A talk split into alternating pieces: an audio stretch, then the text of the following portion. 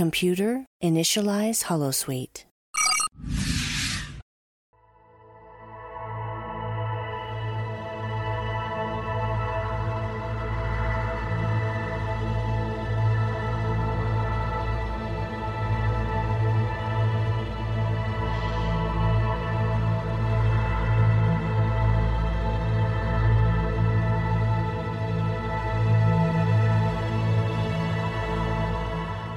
Good evening, and welcome to a very special episode of The Fire Caves, a Star Trek Deep Space Nine podcast.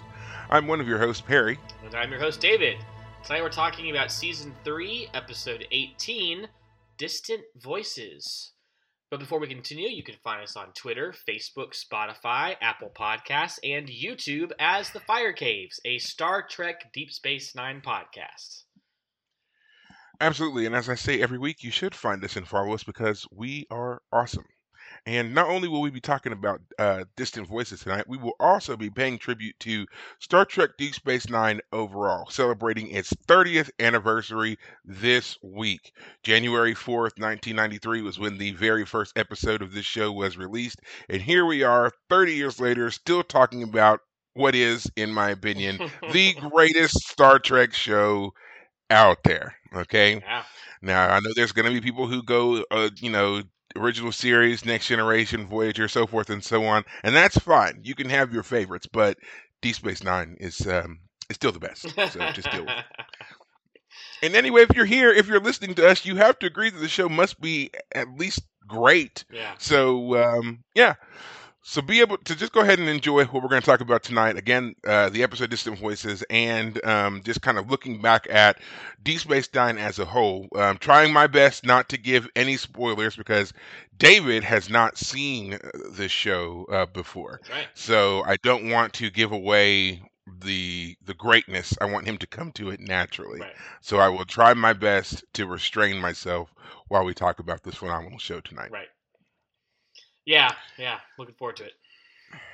Great. So, um, one thing I did before um, uh, we started tonight was I went back and actually listened to our very first uh, broadcast Oh, for man. uh, for the Fire Caves, where we talked about the very first episode, Emissary, and um, there were a couple of things that I thought would be very interesting for us to kind of go back over again as we talk about Yeah. the anniversary of the episode. Um, one being your interpretation of the Picard Sisko relationship during, and, and of course, how we see that play out during the infamous meeting scene. Right. And then also the impact of the pilot overall and why it was such a successful pilot compared to some other shows that we've we've talked about on this show and other uh, Star Trek shows um, as well. And I think having listened to us and watched the episode again, I think I've pinpointed why it's such a great um, why it's such a successful um, pilot. Gotcha. Okay. Gotcha. All right. So, um, with that being said, let's kind of dive right into it. We'll get well, we'll get to the episode "Distant Voices," but let's do some of the um, uh, anniversary stuff first. Okay, So, yeah.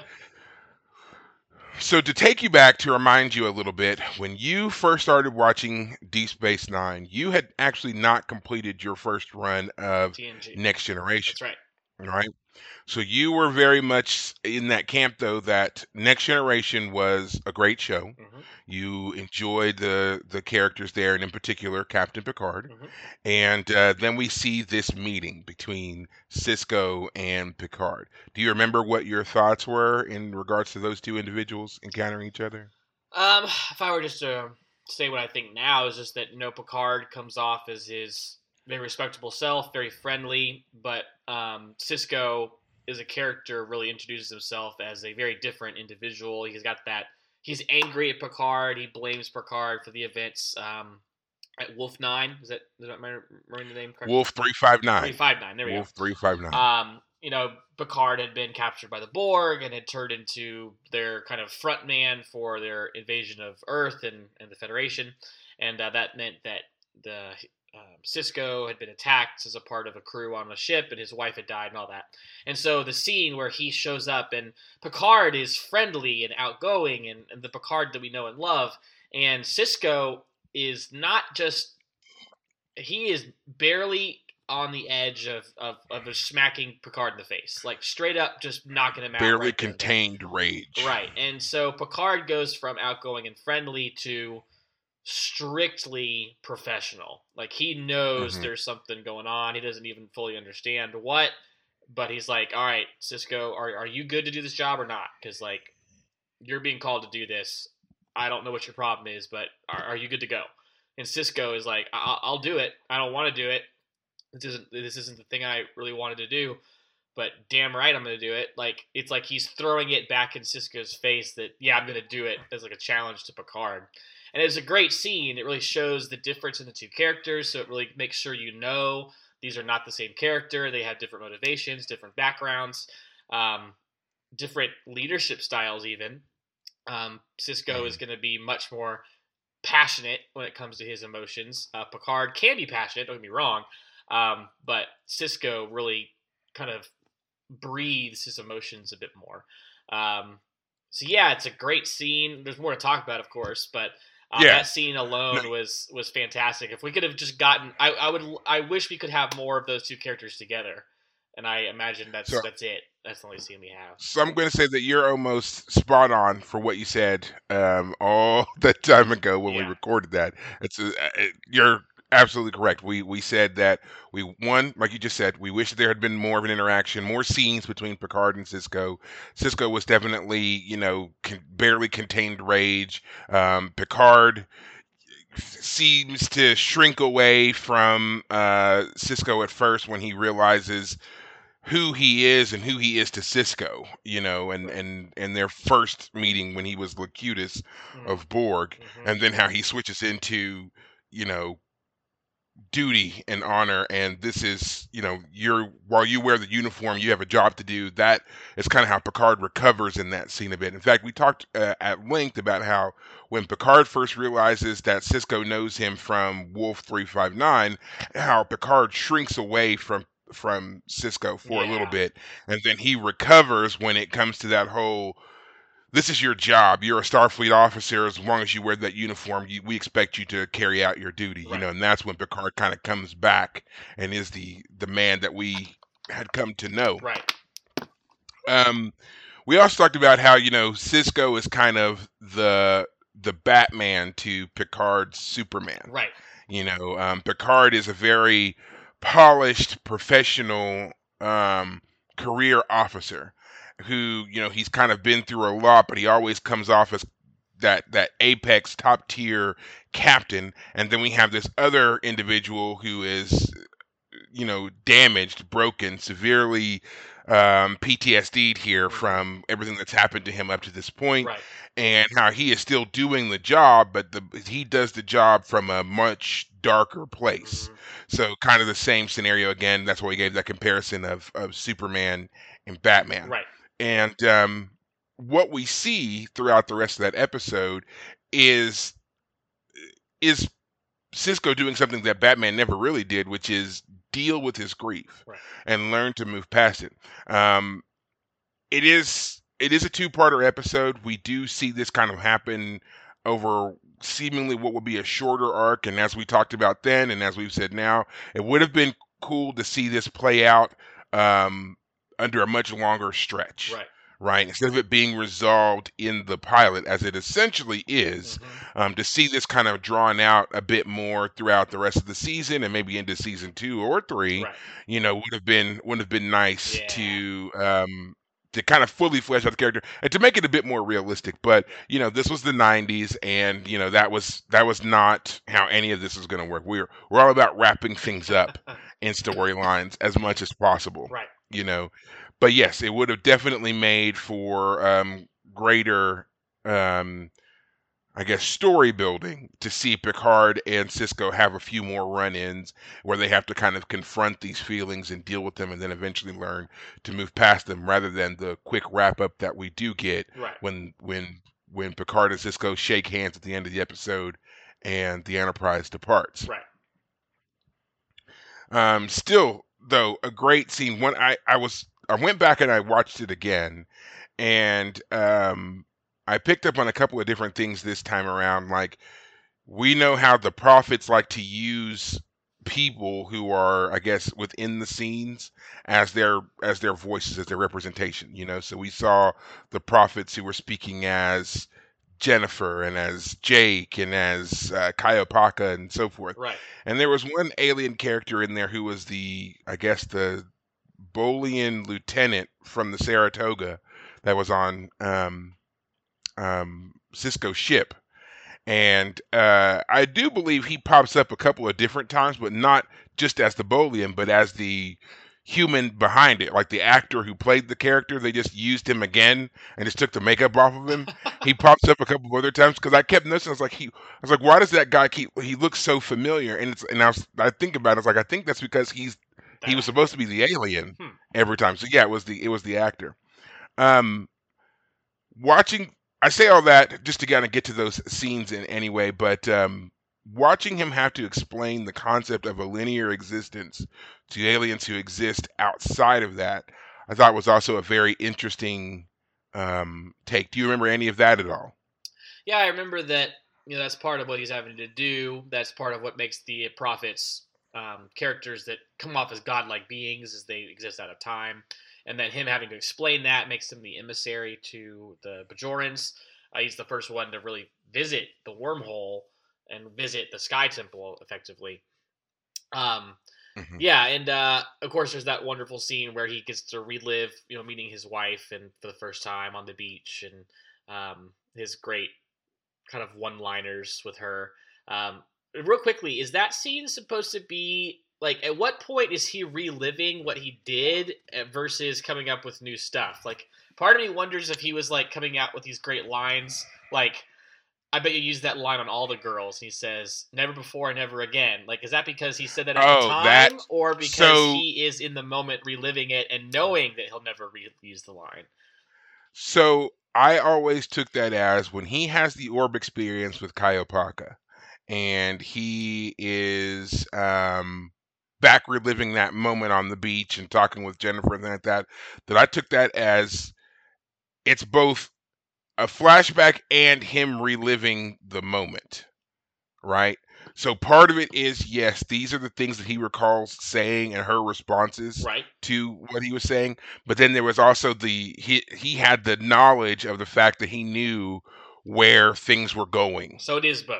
It With is- them. him reliving yeah it. so it's a it's a bit of both in in that particular scene right. not in later scenes when he's when he's explaining to the prophets how a linear existence is a lot like baseball Yeah. and how you know we try to prepare for scenarios through practice but we can't totally prepare for every single thing we must adapt Mhm. as the situation goes on and Right. sometimes we make mistakes sometimes we get it right whatever but no uh that one was yes he was just reliving that scene and i always thought that was probably the the coolest most smooth pickup line scene you could ever have yeah.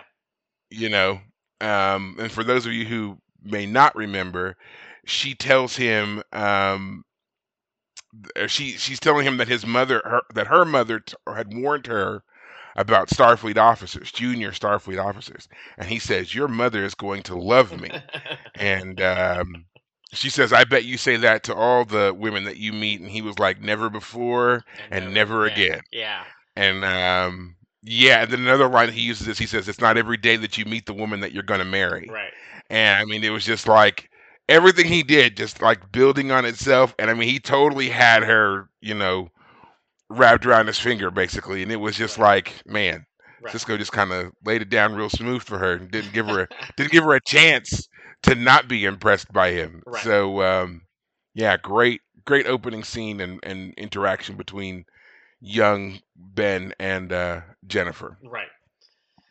Yeah, yeah, it was uh those are a lot, there were a lot of great scenes in that first episode because it was a two-parter, so it's you know two episodes. But um, yeah, the the Sisko scene really stands out. I'm sorry, the Picard scene really stands out uh, because again, at least it, it's the scene that sets up the dynamic that this is a different character.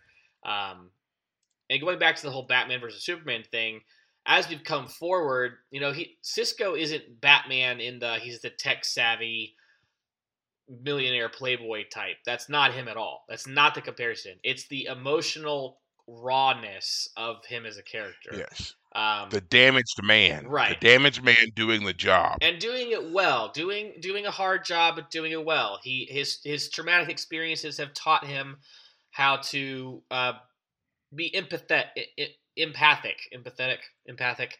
Uh, Empathetic. Either one yeah. works. You're, with with other people. Like I'm thinking of the episodes, uh, uh, the with with the uh, um, oh gosh, the people who are rebelling in the neutral zone. Um, the Maquis. and it was an M, Maquis. Yeah, like he wants them to stop doing this crazy rebellious stuff, but he also sympathizes with them, and he goes to them and he tries to like make peace. You know, like I, you, you gotta stop. You know, you really get that from him, and not that Picard wouldn't do that, but um, yeah, Sisko just comes off as more raw.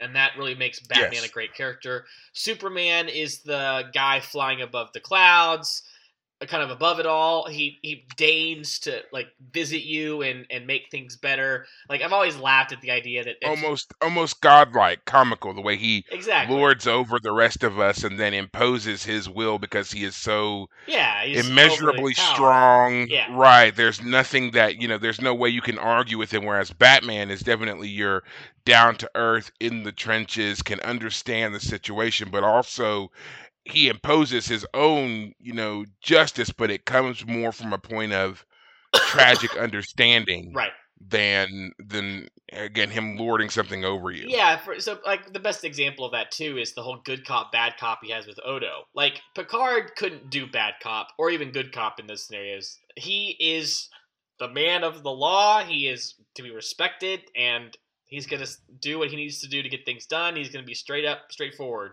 But Sisko, he can get down and dirty if he needs to, you know, ring a few. Uh, Blackmail blackmail someone, Yeah. bl- blackmail a certain bartender to get him to stay around Yeah, if he, has, while. if he has to twist a few arms, he's not gonna.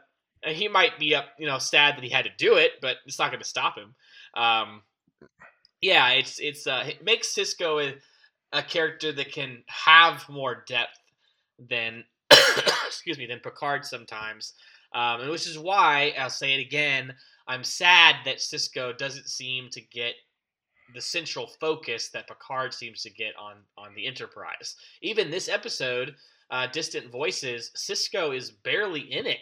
he's He is. He, he's he's barely in He it. That is a great point. That, doesn't even yeah. have like a full sixty second scene. It's I'm sure. I'm sure he's not even in it for sixty full seconds. He's only in it for the Uh, yeah. briefest moment, um, and then gone.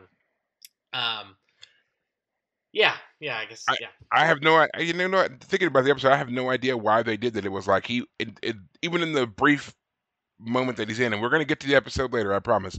Um, but even in that brief moment that he's in it, to me, he was already more compelling than the other people that we saw, because Mhm. everybody else was like arguing and being very irrational and whatever else. Sisko, right.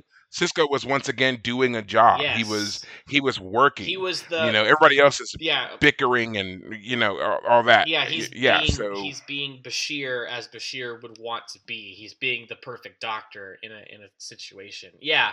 Um, yeah, yeah, I, I I really like Sisko as a character, and I feel like those moments where he's allowed to really shine, he's fantastic. But they are much fewer and far between than we would give Picard. Picard is always center stage, even in episodes Yes. that aren't his focus. He is still there. There's never an episode that I can really think of where he's only in there for 60 seconds at most. That would not yes. happen Any anytime.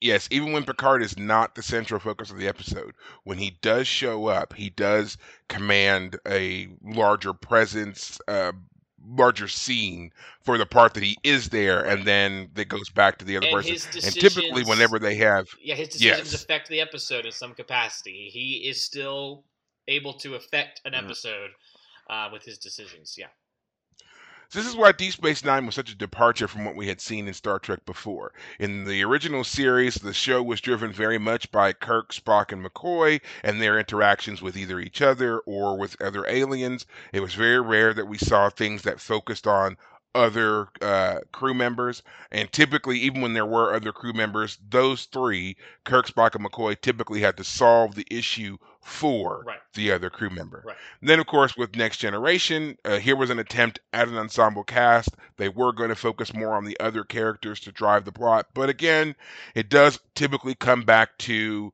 Picard Right. and Picard's decision and how that uh, decision affects the people that are around him that he uh, that he commands.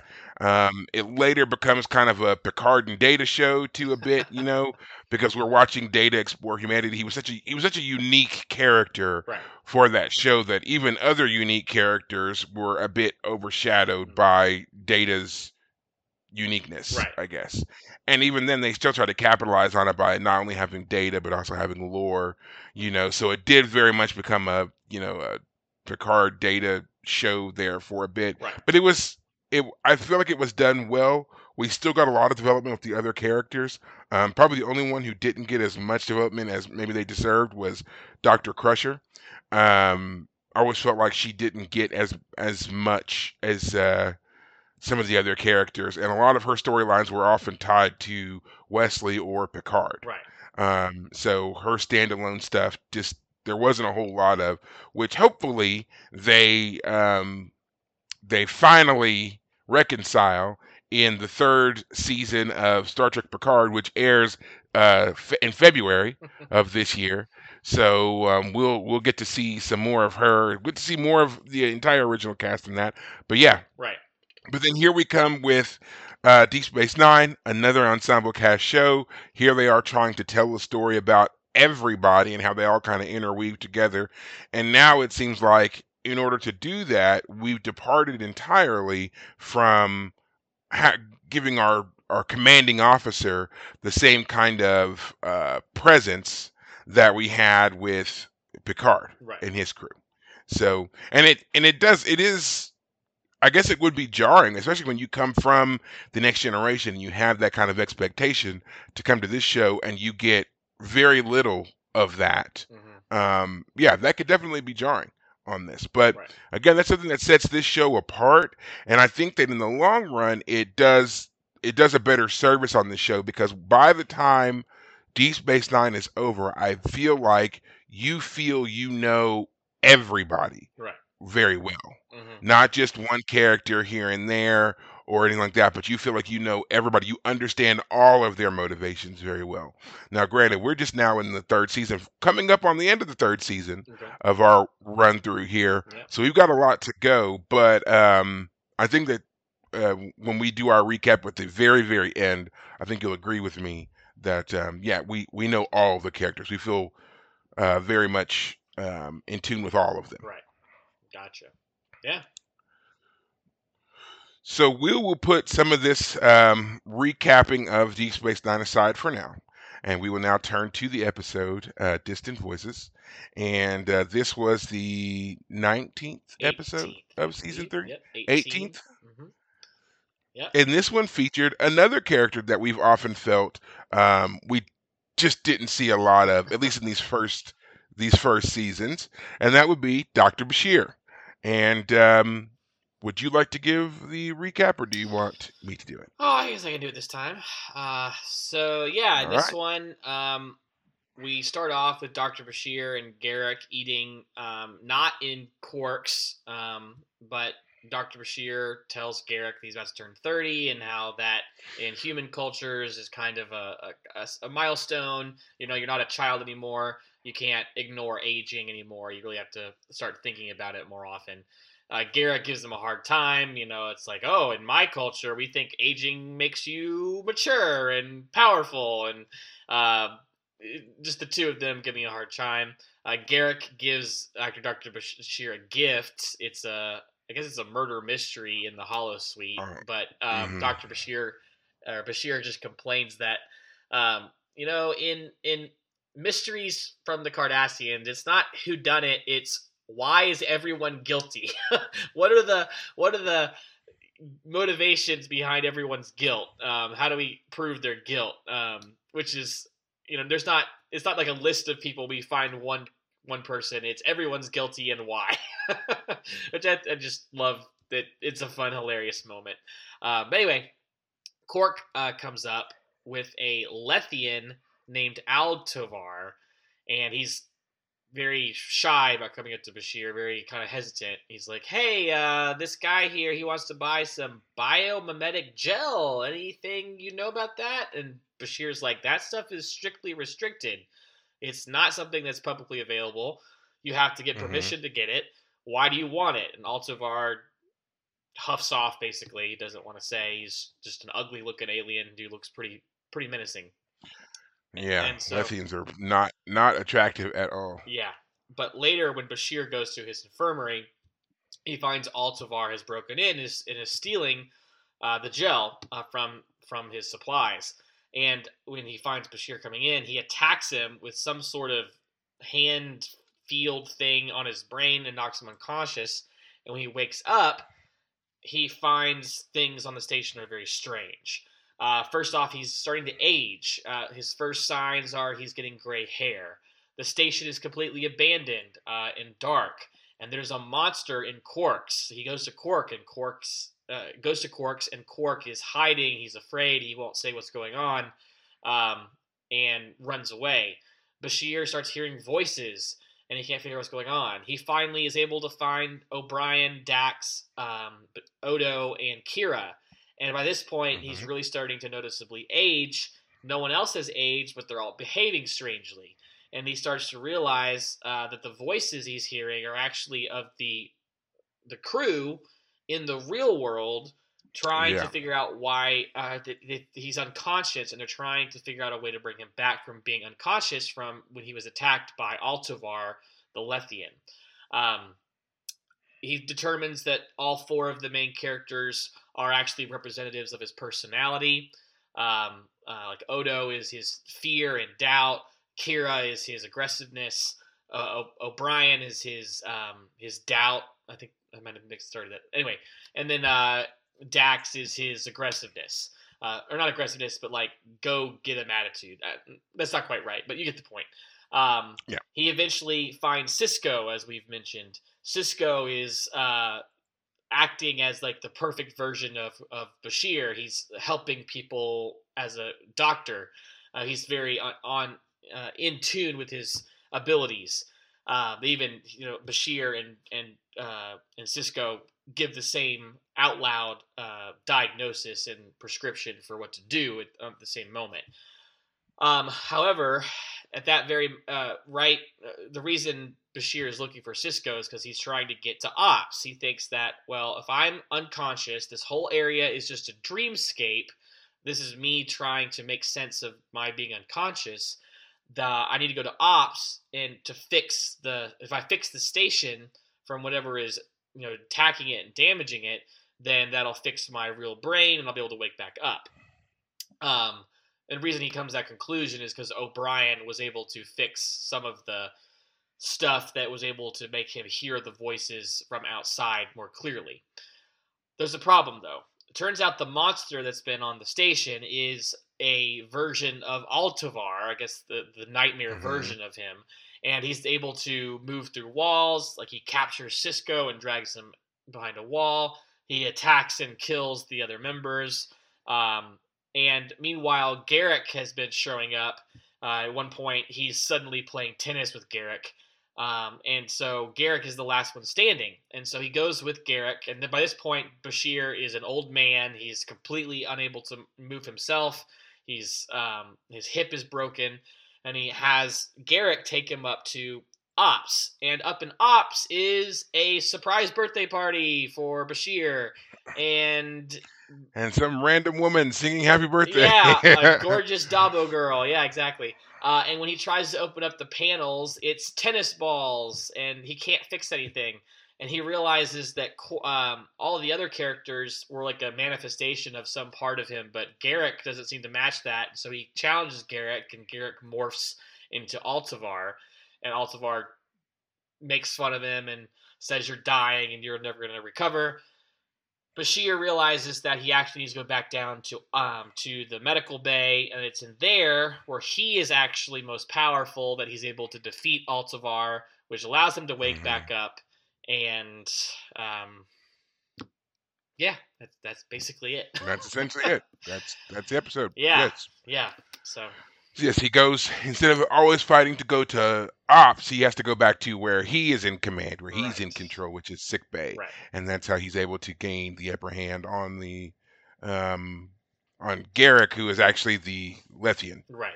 So And again, to be very clear, the the Lethean in his dreams is not the actual real Lethean. Everyone in his dreams are fake. It's not that the Lethean Yeah, somehow all- infiltrated his brain. It's just his, you know, nightmare version of everyone, including the Lethean Right. Altovar. So, yeah, So again, interesting episode, I would say. Um, again, we get a bit more of the character development in regards to uh, Bashir, and recognize that he is um, a person who doesn't want to be reminded of his age Yep. and growing old. Yep. Um, which he talks about again. He's he's turning thirty, right. and how that marks kind of the the downward decline into decrepancy. Hey, You know, shut up, Bashir. For us who are already past that age. right you know um right it's just one of those things like remember watching it well before i was 30 than when i was 30 and now that i'm older than 30 Yeah. and being like um and I, all three you know just the first one being like ah no big deal i'm not going to be 30 like ever. And then finally hitting 30 and being like oh it's not that bad. And now here i am you know 36 soon to be 37 and i'm like man you know what? He was really right. Yeah. um yeah, I don't doubt it. Um, but so so I want to actually talk about that for a second. This whole um how we how we view aging, you know, which is something that Garak and uh, Bashir talk about when they're sitting there at the table. You know, in in Cardassian society, they you know view advanced age as a sign of respect and power, whereas contrasting how we view this in human society as you're it's a steady march to um decline right. and um, not being able to do anything. And as we see that play out throughout the episode, Bashir is getting weaker and weaker. And despite his sharp mind, he is unable to do certain things because his uh, limitations of his body. Right. So, um, do you feel this was an accurate representation of how we as humans view age, or, or as a, I guess, as a society, or even as your for yourself? Do you feel this way, or was this kind of an over exaggeration? Well, I would say that certainly in modern American culture, there is definitely an emphasis placed on youth. I think an overemphasis on youth, the over an overemphasis on the idea that youth is innocent and pure. Like you're kind of corrupted by society is our modern interpretation of, of how things are. Like you know, you come out of the womb and you know who you are, and and then society gets a hold of you and corrupts you into some you know backward version of who you should be, and then you have to like free yourself from society and free yourself from the shackles of your you know parents and and history and and from everyone else telling you what to do with yourself. I think that is certainly true of today but throughout most of human history i would say that um, the idea that your elders you know some cultures they they worship their ancestors you know it's it's you know your el- the elders lead the lead lead the group you know it really is important uh, your age and your leadership position. But i certainly would say that modern american uh, culture um, has de-emphasized how important it is to be older per se and, and aged and learned and wis- and have wisdom and is more emphasized emphasizes more um, you know uh, uh, aggressiveness is the youth youthfulness aggressiveness ambition um, and so when Bashir is Bashir fits that to a T. That's who he is. He is a guy who is ambitious and part of what the episode was kind of about. The whole reason the tennis balls were coming up is because um, the Lethean was saying that you know Bashir originally was supposed to be some great tennis player, but he like intentionally failed in tennis and he intentionally failed to become valedictorian as a doctor. Like he intentionally screwed up that one text question uh, about the post ganglionic nerve and all that. Um, and so the question for Bashir is like, has he felt that his ambition was something to be afraid of and therefore intentionally sabotaged himself? And Bashir ultimately says that no, even if I had been, like, if I was a good tennis player, I'm a great doctor, and that's who I am. And if I was valedictorian, I would have still chosen this posting. Um, Mhm. I I still am meeting all of the ambition and potential that I could have been as a person. Um, so yeah, I, I would say that the the episode, I, I would say that you, you could find cultures that would emphasize the older and the importance of older people, but certainly modern American culture, even 30 years ago, was more interested in youthfulness, and so Mhm. yeah, Bashir fits that to a T. Yeah, I would agree. And even in the earlier scenes that we had seen uh, with uh, Bashir in earlier episodes, um, the focus on his youth was very apparent. You Mm. know, when we first meet him, in fact, he's 27 years old. This is his first major assignment straight out of the academy. He's talking already about how eager he is because he wanted frontier medicine. He's Yeah. very naive. Uh, they do paint him as very, very green, very inexperienced, you know. Offensively And so. then- Yes. Yes. Um, multiple times he offends people by talking about how just how, you know, young and naive he is Right. about certain things. Right. He's very arrogant, that arrogance that only comes through youth. Right. And then we see, you know, there's a point where he's nominated for an award and he, you know, is trying to downplay that scenario because he didn't um uh, think that he was old enough uh, for it, you know, even though he secretly wanted it, as we discovered through the episode, he'd even prepared an acceptance speech um, for it in case he won it. Um, and then this is not the first time that we had heard him talking about how close he had come to being valedictorian, um, how he had made a mistake, and then we find out through the Lethean here that the mistake he made was a very obvious blunder that a first year student would have picked up on this and so is it was it truly a mistake or was this um, bashir sabotaging himself Right. um, and it makes you wonder about other decisions that he made. Like we hear how great he was as a tennis player, and yet he chose to move away from that, and he's become and he's this top-notch doctor, which he is. And I mean, he he backs himself up in saying how he's an even better doctor and he loves medicine. And he still would have chose the assignment, but it does make you wonder about a man who would seem to have an endless supply of of skill Right. and potential Mhm. To intentionally do things that seem to sabotage himself. Right. Um, so we do get that a bit, and you know we don't really we don't necessarily get an answer here other than Bashir saying, "Hey, I'm fine with how my life is. This is what I wanted." Right. You know, so that so I guess that is an answer in and of itself. Um, but yeah, I think that we've also done a great job. Uh, well, I say we haven't done a great job, but I think society as a whole has changed a little bit in regards to how we view age and opportunity. Uh, we see more and more um, that people of older, um, eh, people who are older, being able to do more with life, and um, people are living longer than ever before. Um, health has improved significantly in a lot of places, you know. So the ability to have a more fulfilling life and do more fulfilling things later on in life has certainly increased compared to what it used to be. Yeah, even 30 years ago, or even 100, especially 100 years ago. Mhm. You know, so to see those kinds of changes, I I like that. And again, as a person who is getting older and still feels like there is so much that I want to do, it's um, it definitely gladdens my heart to think that um, even though I'm going to be 37 here in like a month, that it's not all over. I didn't pass my 30s. I didn't sail into my 30s and now this is it. This is all my life will ever be. This is all I can ever become. There's still an opportunity to do so much more. So, um, that's I think that's one of the things I appreciate the most about this episode is that it shows him, you know, he was kind of resigned to his fate of turning 30 and it kind of being all over to him discovering for himself that it's not and that he was still more than willing to fight as he advanced in age Right. in the episode. Mhm. So I want to talk about everybody else Okay. and how and how strange they were acting. Right. And we we see an overly aggressive Dax, an incredibly pessimistic Odo, um, a kind of fearful worry ward of of Bashir, and um, how would you? Uh, uh, yeah, o- O'Brien, and then um, and then Kira is just kind of confrontational, Right. argumentative. yeah. Um, and and O'Brien, not O'Brien, but um, Bashir notices right away um, that something is not right, Right. about anybody. Mhm. Um, and so he once they you know kind of establish that they are acting out as elements of his psyche. Um, do you agree with those elements that they showed of him?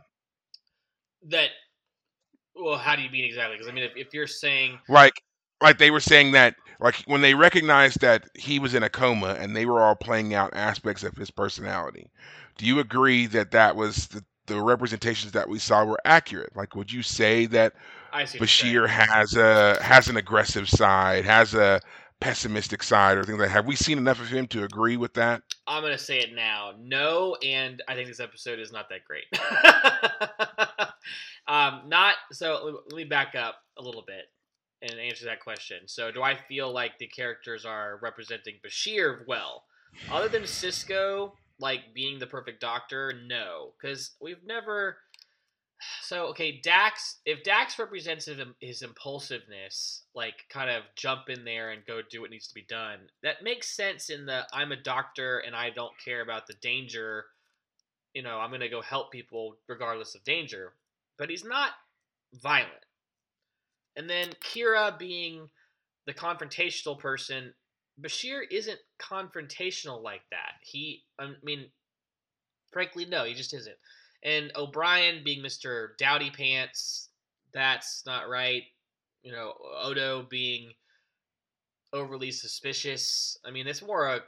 It's like it was more like the characters were exaggerated versions of themselves in some sense than the other. way Thank you. That's what I thought. That's exactly what I thought too. Because I mean, when they started saying how these were the aspects of Bashir's character, I felt like that was wrong. Yeah. I would have much more appreciated if they had said that these were kind of like caricatures of themselves. Right. Yeah. Like because Odo, it kind of was. Yeah. Odo in his own mind can't quite bring out the full expression of people. These are caricatures of them within his mind, and then he consciously recognizes that they, Right. like for example, they should have expressed, or they should.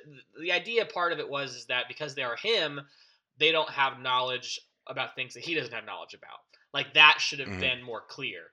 Because, like, for example, O'Brien fixes something, but Bashir doesn't have the knowledge to fix things. So it's like, Ah, so Bashir actually does. Bashir has explained on a oh, couple right, of, right, a couple of times that he has taken engineering and he extension does mention courses. that in this So, episode. yes. you're right. You're And so he does have some rudimentary knowledge, which explains why O'Brien was able to fix certain things, but not everything. right, okay, So, right, right. Yes. But yeah, I I I'm glad you asked that question because it puts it gives me a chance to think about it. And yeah, like of course it makes sense that Kira is the aggressive confrontational one. That's who she is in real life. She's just doing it more. And Odo, of course, is the suspicious one. That's who he is. And O'Brien, we've seen. I don't. I, he's not Mister Dowdy Pants, but I would certainly say that he is in a position where he has to ask questions to figure out what the solutions are, and therefore you could just you know fall into the habit of just asking questions to the point of not getting anything done. You know, well, what about this? What about that? What about that? What about that? To in, in ad infinitum. And then Dax, uh, I mean, you can see that we've seen episodes where like where she worked with the uh, the Klingons, and so she has the ability to be aggressive. Um, but like for example, Quark didn't have necessarily anything represent him, and then like even Garak, Yeah. It would have made sense for Garak to still have been some version of Bashir, and then like it turns out that he's been hijacked or something. I don't know. I would just say Yeah, I think this would have made for. I- think it would have made for a much better episode if Garak had played more into the the confidant role. That he was the one that, out of everybody else, that Bashir should have trusted and looked to for help. That it was Garak who continued to help him the most. right. Garrick does the most here to distract him, Right. whereas, and we we find out later on that's because he's the the Lethean, you know. But but still, I feel like it that would have made more sense considering their relationship and what we're seeing Right. of them Right. at this time. You know, Yeah, and so so I don't like this episode. I feel I would I, I'm going to back up and say why this way. I have vivid dreams, nightmares in particular. And I it's always funny. I know why I have nightmares. If I'm ever cold, particularly my feet, if I'm ever cold, like my sheets are off of my body, I have nightmares. I always wake up from nightmares and I'm cold. Like it's just this weird thing about me. And so I I can remember not the dreams themselves because of course it's a it's kind of frustrating phenomenon where like the details of dreams are they recede and get lost and I can't remember all the details. hmm But I know how vivid they feel in the moment and how they're and they're always nonsense whenever of course you think about them. So on one level I want to give this episode the benefit of the doubt like okay this is a dreamscape like for example my initial complaint was like well why would bashir's brain be mapped out to the station and then it's like well no that's not it it's You not know, mapped to the station it's that he is thinking he's he's dreaming and therefore in the dream that's the logic the dream gives to the station in his brain it's not literal it's just his his storytelling inside the dream itself hmm and so if you give it that bit of the doubt, then you just let it play out. But I think that that emphasizes why I think the episode just kind of falls flat for me. Is like basically everything that happens in this episode is meaningless. We've learned some things about That's the other thing too. his It's it's it's worse than a bottle episode. I mean, we do learn some yeah. things about Bashir, but it does absolutely nothing to v- advance That's the it. overall plot of our show. Yeah. Yeah. Which which is Right. always going to be a problem with things like this Yeah. because it's like there's absolutely no reason why we can't do both. Why can't you give me an episode that advances the Right. plot and tells me more about the character that is the focal point here? And um, I will say they get better at Yeah. this, and there are other episodes that feature other characters that also tie into the greater story arc. But beyond the the brief mention of the Dominion at the very beginning of the episode, at the, at the Uh-huh. onset of the issue, we never hear anything else, and there is no consequence for anybody in this episode. Right. So it doesn't. Yeah, Bashir wakes up and he's fine. You know. yeah, Yeah. yeah. Um. It's um, it does nothing for us here. So you're right. Right. I would have like it would have been more interesting instead of him having all of the versions of people in his brain, like just have him confront Garak and Quark and the Lethean because those were the three characters that were uh, in the bar or in the when they were eating. I initially thought that was going to be the three characters because you meet those three first in the dreamscape.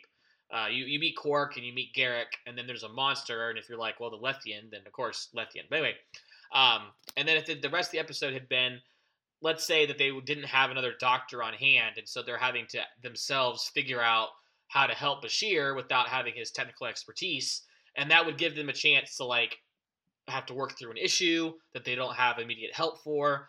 They could learn stuff about Bashir at the same time that he's thinking about those things himself. Like he overhears them talking about his tennis career, and that gets him to thinking about why did he not go into tennis, you know that kind of thing.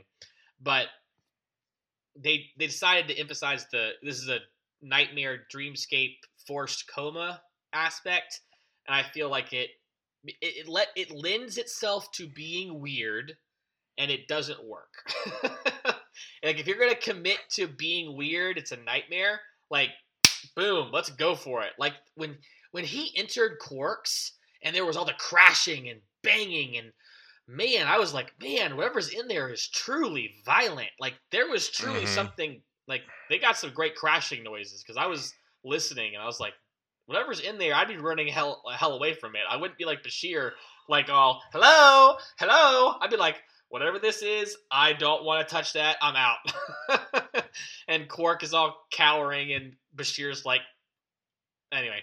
My point is, is that they, if they had really they didn't commit to the weird enough to make it like a full dreamscape and when they did they didn't do it quite right as we've talked about and um, yeah you could skip this episode in the future and you wouldn't miss a thing as far as i'm concerned Yeah, and and you know that scene where they're in the bar and things are being tossed and thrown at them and and everything else. It really helps that it's just so dark and you can't see anything and that chair just comes flying out of that darkness, that Mhm. nothingness, you know. Um but yeah, they do a great job of kind of giving you this otherworldly big bad that's somewhere in the shadows and we're just not sure what's going on right. you know? Um i did you know, we were we did talk a little bit about like you know trying to figure out who represented what, you know, and you know, we were talking about Quark not really being sure what he um, represented, but there was a brief discussion about that, and it's that Quark is basically like the the supposed to be the part of Bashir that is all knowing. And if you watch the episode and you think about where Quark is and, and, the things that he says, you recognize that he was the one who had Bashir followed his um, followed what he was saying, he would have been in the best position all along to defeat the Lethean. When we first encounter Quark, it's immediately after Bashir leaves the infirmary and, and Quark is hiding, and he says to him, If you move, he'll find us, he'll hurt us. Right. So he's telling him basically to stay put, Right. which we later find out through the roundabout of the episode he should have stayed in the infirmary all along. Right. Then later on, when they're when they meet for the second time, Quark is taking bets as to whether or not Bashir will die. Right. And it's kind of, you know, then they start talking about which parts of him will go first. And as he's saying what parts will go first, these are also the people that disappeared and their representation of of Bashir and him dying and him and his body shutting down. Okay. So he's kind of that all-knowing bit, which they they don't really lean too hard into it. You really have to kind of like pay attention to the episode Right. and to and and honestly to read about it because I did not know that until later on when I was looking up aspects of this episode and found out certain bits of that and it and then going back and looking at it and realizing he does he he absolutely does he's kind of that all-knowing part that had he been paid attention to in the first place well the episode would have been over because he never would have left the sickbay. Right. Right. Um, but yeah, I think overall this episode, you're right. It doesn't it doesn't do enough for us here, and um, you're, yeah, it's it's totally skippable. Yeah. It could be a skippable episode. Yeah. I like I like Bashir. We've talked about his his valiant qualities, how he how much he's down for his friends and supports them and helps them and things like that. And I would like to see more episodes where he does that. Mhm. But in this regard, beyond learning a bit about the the man behind the doctor's uniform, we it, it just doesn't do anything for us. Everything that we see or that we learn about Bashir in this episode could have been served in other ways. Right. I do want to quickly mention though that I did think that Alexander Siddig as Bashir in this episode, especially when he was playing the older version of himself, I felt he actually did a good job. Like he committed. Like he was fully committed to the shaking. I'm having a hard time talking. Kind of. I mean, he was acting. You could tell he was acting, but like, I was like, I was really giving the guy credit. I was like, he's really leaned over. He he looks thinner like just the way something about the way he's acting he looks thinner he looks aged they did a great job with the makeup. Um uh, nothing about his performance in this episode was wrong. He played it to the to the nines. Um and uh, i think he did a great job. I just don't think that I mean, we've seen bashir the character you know risk his you know like the episode with Garak where Garak had the that mind pain receiver blockage thing go bad and he had to help Garak get through it. Like that was an episode where Bashir the doctor really shone through. This one was more about Bashir the man. But this episode about Bashir the doctor didn't deny the man. Um, it, it was it gave other characters a chance to shine, like Garak in that episode. And um, so yeah, Siddig's Siddig's performance was great but I feel like this episode was kind of a a miss overall. Well, that's fine. I'm I'm gonna give it to you. I, I I agree. I think that it has its entertaining moments, but overall, since it doesn't really do anything for us, um, plot wise, for the overall Deep Space Nine plot, that you know, um, it, it could it could be missed. Um, we did talk about how even the the one minute, the almost precisely one minute scene with Sisko was the more entertaining and engaging scene that we got out of all of this. And again, it was it was over before it could ever really begin. So uh, we get nothing here for anybody. Um, and I mean that happens sometimes. I guess Mhm. you know. Um, back when they were doing 26 24 episode seasons uh, that happened doesn't happen um, I guess now now every all the shows with their ten to twelve uh, episode seasons, everything has to be impactful. Everything has to be meaningful. So we don't have to worry about that. No, I guess in some of the other stuff. Yep. Yeah. I'm gonna miss the filler episode. I will say. See, I'm gonna miss those. Yeah, I, I agree. I feel like there is something kind of lost. Like I well on some level I like the streamlined aspect of storytelling. The just gregarious nature of 26 episodes a season that's lost in our modern culture. modern story modern TV shows. I mean, I I miss it. Like I said, I'm gonna miss it. I would like it if we could um, go back to that because you find because there for every crappy one there are some rare gems in there, yeah. and we'll we won't have those, you know, and and um, also the show's runs won't seem really as impactful. Like you know, Discovery is coming up on its um, fifth season, I believe, but again, each season has only been you know ten to twelve episodes. Right. So, in order for it to have the same number of episodes as a show like Next Generation or Deep Space Nine or like that, it's going to have to run for 10 to 12 years Yeah, if if to get the same. Yeah. this season has 26 episodes, but most shows have 10. That means you'd have to run two and a half seasons worth of episodes of the current show to get anywhere like the content. And I, I think the reason that that reason we're, we're nostalgic about that is because even though this episode, for example, wasn't the greatest, it still gave us a chance to really get to know Bashir. And if we didn't have this episode, while on some levels we can skip it, we would still miss out on getting to know Bashir. On other shows, you just get the characters when they're amongst all the other characters and they're working as a team, and there's not the moments to kind of relax with one character and learn about them. Um, so there's there's a trade off And, you know, there. And you definitely just hit on the head like one of the main complaints about Discovery and the fact that like we um in the the complaint has been that when they finally give us a compelling character to know and understand that the character typically is written off the show. Either they die or they go and do something else.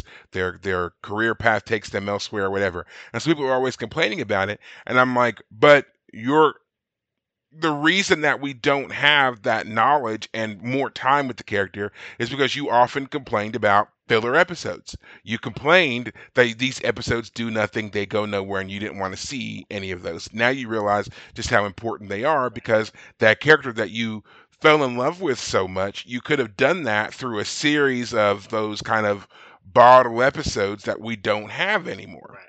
And so um, that is definitely the trade-off, and it sucks. and um, and Discovery has been really, really hard with it because they've come up with some really compelling characters, and just when you're like, man, that character is so great, they're gone. You know, it's like it's just yeah. Q might as well have just stepped in just like I did and snapped his fingers. I'm like, oh, you like that one? Mine. Um, and and that's it right. you know so but um but yeah i mean i i will i miss that format the 24 26 episode uh format. I don't think that it'll ever come back because you know uh, they're filming you know 17 18 hours a day to do these episodes and stuff and i'm sure that's very hard on them. And um uh i mean we want to you say what you want. I mean they're actors and they're i'm sure they're paid extremely well for what they do but could anybody imagine doing the same thing over and over again 18 hours a day? You're in you're in tight form fitting clothes or you're in tight form fitting clothes plus you've got the various prosthetics you've got to wear and all the rest of it. It's it's probably very uncomfortable for a long period of time. So yeah. And then you got to do it every day so it's not like a one off, oh, that was just one 18 hour day. Nope. Seven. You got seven of those. so, yeah. Yep, I, I can definitely agree that the change makes sense for the industry, but it sometimes trades off with all that wonderful content, even if it is sometimes Yeah. sippable filler content at times. so, Well, as we wrap things up here uh, for this episode, I did want to touch back again on just commemorating Deep Space Nine and uh, the 30 year anniversary. Um, there has been a lot of things online about the 30 year anniversary. You can go to StarTrek.com and you can review a lot of this stuff. I know that Cirroc Lofton, who played Jake, of course, he has posted a couple of different things both through Star StarTrek.com and through his uh, podcast, which is called The Seventh Rule, which you can watch on YouTube, about the legacy of the show. A lot of the other actors have also sat down and given their own talks. We can you can watch Nana Visitor, who played Kira Nerys, Terry Farrell, who was Jadzia Dax, and Armin Shimerman, who played um, Quark all talk about their experience on the show and how the show has kind of taken on a second life here in these last few years and um, being hailed basically as very much ahead of its time from the 90s uh, to now. So if you're interested in any of those things, I would highly recommend you go to either Star StarTrek.com or to YouTube and watch them.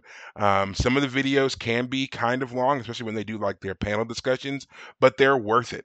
The ones with uh, the, those three in particular, Kira, um, Jadzia, and Quark, and they talk about the show and its impact and what they're seeing now, and some of them even coming back to do some some Trek stuff like um, Kira and Quark were both on the animated show uh, Lower Decks, mm-hmm. and they voiced their characters again for the show. Um, they talk about that, and it's a lot of fun, and it's very interesting to see how they too are experiencing kind of a resurgence in their Trek careers through through this stuff. So very much worth it. Nice. Go watch it, enjoy it. Um, the one thing I will I will say, and I, I hope that they re- rectify soon, is we get something with Avery Brooks. The man has been incredibly elusive. Um, no new interviews, no nothing. Not even when they did the documentary "What We Left Behind" um, several years ago. Uh, nothing. And I, I know that he's alive. I know that he's well. I know he's doing things. I know also that he has stated over and over again he's a very private man. Um, but at some point, I mean, we we need him. He was a, he was the captain.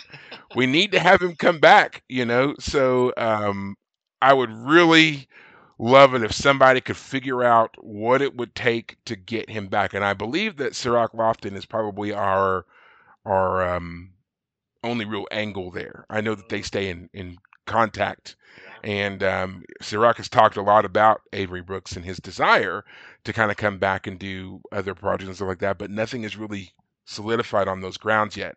So, guys, I don't know what you're waiting for, you, you greater Star Trek people who are in control of things, but make it happen. We need Captain Sisko back. So, um, give us something.